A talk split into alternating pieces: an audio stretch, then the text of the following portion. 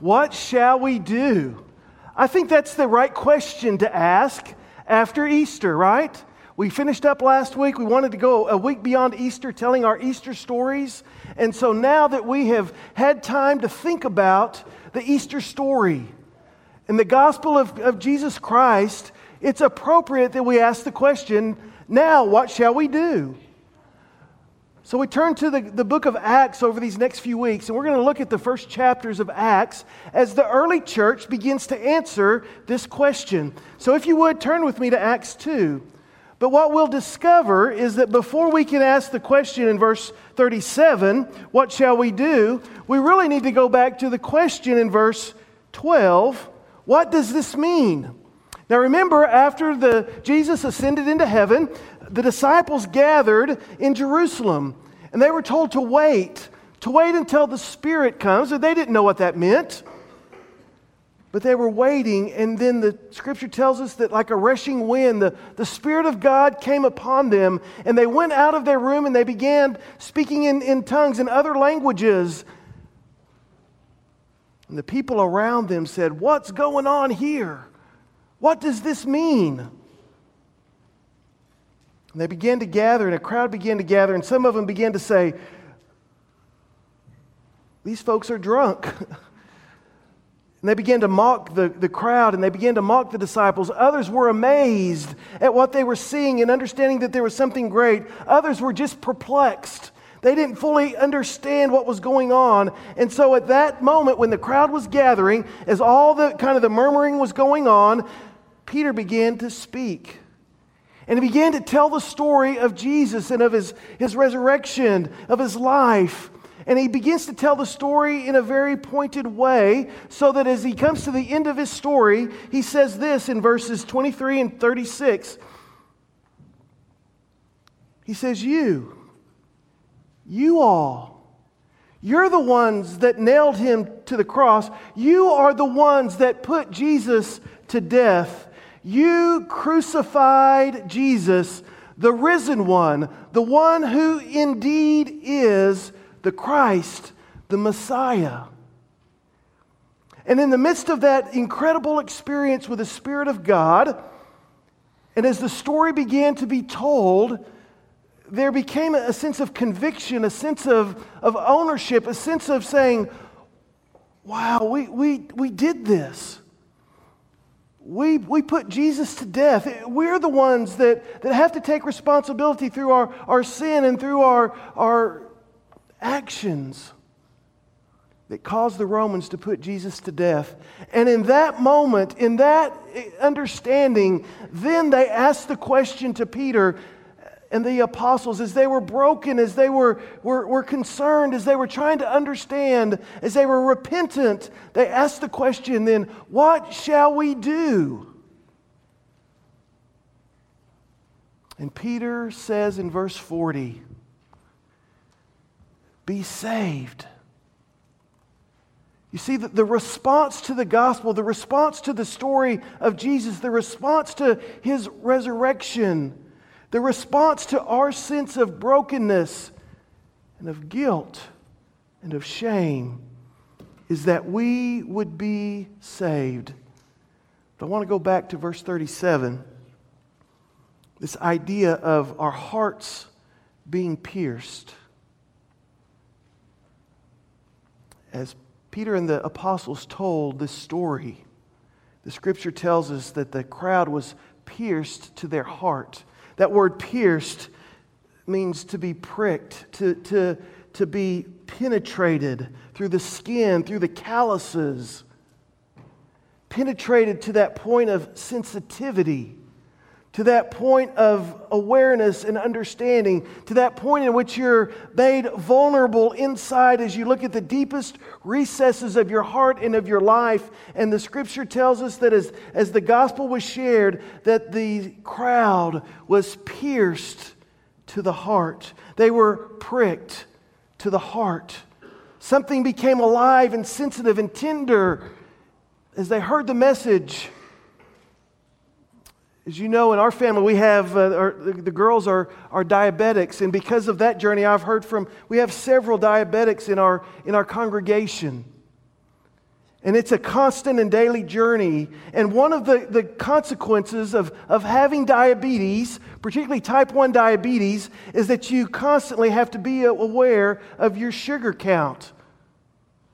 And so if you've ever been around a type one in particular, especially around mealtime or when they're not feeling really well, is they'll take their, what, what do you call it? Yeah, that.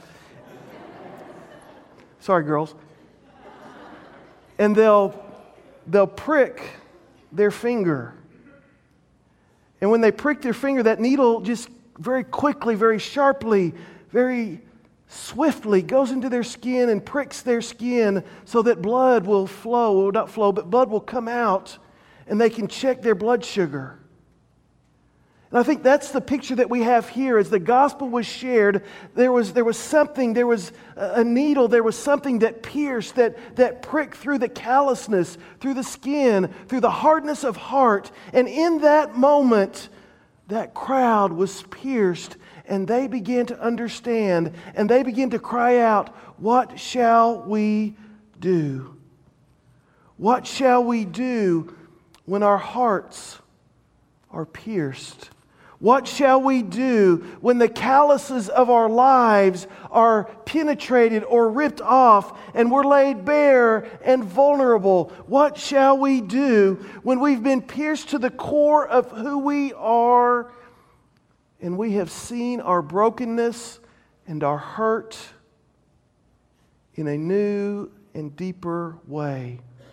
What shall we do when we come face to face with our own sinfulness and the guilt and the shame that that can bring into our lives? What shall we do?" And the scripture says, and Peter says to the crowd whose hearts have been pierced, we must be saved. We must be saved. In verse forty, he says simply, "With many other words, Peter solemnly testified and kept exhorting them, saying, 'Be saved from this perverse generation.'" Saved from, this word perverse means a crooked, a bent, a corrupt generation. The Greek word is scolios. Sounds a little bit like our word scoliosis, doesn't it? If you have scoliosis, it means you, you have a curvature of the spine. Your, your back is not straight, it's bent. And that's the picture that we have, is we must be saved from this bent and crooked and corrupt generation. We must be saved from the deaths, from the wars, from the divorces, the lies, the greed, the corruption, the perversions of this world. And as our hearts are pierced with the gospel, we become aware of those things in a deeper and greater way. And the gospel, the good news of Christ, is that we can be saved from these things, but not just to be saved from something, to be saved to something. We can be saved to eternal life. We can be saved to abundant life that we can begin to experience here. And last week we talked about that that abundant life was a picture of reconciliation, forgiveness, grace, being renewed in relationship with God and with each other. Paul The gospel, the New Testament teaches, Peter teaches that we are saved to a new way of life. We are saved to what Jesus says, a way of life that is truth, that is direction, that brings meaning. For Jesus is the way, the truth, and the life. What shall you do? You shall be saved. But church, the truth is, is that when we use that word, and, and that word is, has fall, fallen into our pop religious culture, that you must be saved. And the truth is, is that there's so many people today that do not understand or know what it means to say, you must be saved. It's lost its meaning. But I think Paul, Peter helps us to understand a little bit. And Luke, as he's writing here in, in the book of Acts, he helps us to understand better what it means to be saved. If you look in verse thirty-eight, Peter said to them, "Repent and each of you be baptized in the name of Jesus for the forgiveness of your sins, and you will receive the gift of the Holy Spirit." What does it mean to be saved? It means to repent. This word repent means to, to have a change of mind, a, a change of heart, a change of action toward this corrupt, crooked generation. The word repentance means to have a second thought, implying and indicating that the first thought wasn't right. So when we repent, we have a second thought. We, we step back and we say, you know, things aren't, aren't right. Things are, are not right in this corrupt generation and world. And to be saved means that we repent. We turn from that way of life. We return from the, the, the things that that generation values in its corruption. We look to a different way. The first thing we must do is to be, is to repent, is to turn away, to change our mind, to change our actions. And in doing so, that's the catalyst towards forgiveness. Repent and be forgiven. It's interesting that as we read this verse, it, it can be, I think, can be misunderstood. And so we look a little bit more into the translation. Now, A T Robertson was a, a, a prominent Baptist theologian of the twentieth century. Now, look at verse thirty-eight. The, the key part there is, it says, "Repent and let each of you be baptized in the name of Jesus for the forgiveness of sins." And so the question comes, does being baptized, a baptism like we saw today with Connor, does that act of being baptized, is that the act that saves you? And in our understanding of believers' baptism, we believe that baptism is the, the result, is the, is the step of obedience that one would take after coming to faith in Christ, after repentance, because it's repentance that is the trigger and is the opportunity to begin to receive and live out God's forgiveness. And so Robertson said that this Greek word here, this Greek preposition, certainly can mean for, but it can also mean on the basis of. And so we read that scripture this way: "Repent and let each of you be baptized in the name of Jesus on the basis of the forgiveness of your sins." So again, reminding us that repentance is that initial step that leads to salvation. Repentance is that initial step that leads to forgiveness of sin through the work of Christ. And the way that we demonstrate that, or the way that we profess that, is through the act of baptism.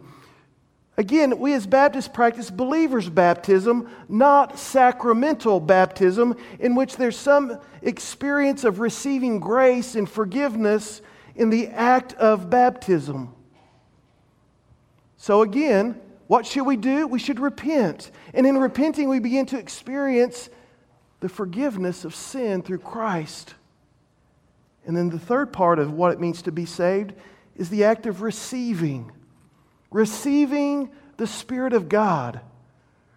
Receiving God's gift of new life. I love this beautiful picture of the Spirit of God breathing new life into us. As we repent, as we experience the forgiveness through Christ, the Spirit of God breathes new life into us, filling us and allowing us to begin to walk in a new way of life, declaring that we are a new creation in Christ Jesus. What should we do? Well, we, we should repent, and in repenting we receive forgiveness of sin and the filling of the Holy Spirit into our lives. This is what it means to be saved. It's interesting for those that would continue to want to explore this, in Luke's theology that, that in no other place that he speaks of repentance, he speaks of baptism. He always speaks of repentance and forgiveness together. If you're taking notes and you want to look at a couple of places he does that, in Luke twenty-four, Luke twenty-four verse forty-seven, repentance and forgiveness go together. In Acts three verse nineteen, repentance and forgiveness go together. In Acts five thirty-one, repentance and forgiveness go together. So this morning, in the practice and experience of the Lord's Supper, we offer and we experience a gift for the pierced heart. This gift is the Lord's Supper. And the Lord's Supper is a gift for us and is a gift for those whose hearts have been pierced and whose hearts have, have cried out to God and have, have been saved and are being saved through Christ Jesus. The Lord's Supper is a gift for those who've been pierced. Because you see, First Corinthians eleven tells us that the Lord's Supper is that time where we reflect and we remember. We remember the sacrifice that the Son, that Jesus made on our behalf. We remember our own brokenness. We remember our own hurt and our own pain and our own guilt as we prepare for the Lord's Supper. And we give thanks for the salvation that we've received. See, the Lord's Supper is a time to remember, but it's also a time to examine. It's a time to examine our life today. It's, it's a time to confess our sin today as we continue on that journey. And so as we prepare to take the Lord's Supper, we're called to remember, but we're also called to examine our lives and to continue to confess our sin. First John one nine says that as we confess our sin, as we agree with God that we are, we sin, We we lie in, in the Scripture, and God says lying is sin. We say, okay, God, I confess it. I agree with you that this is sin. We confess this to God. We repent of that sin, and repentance and confession go together.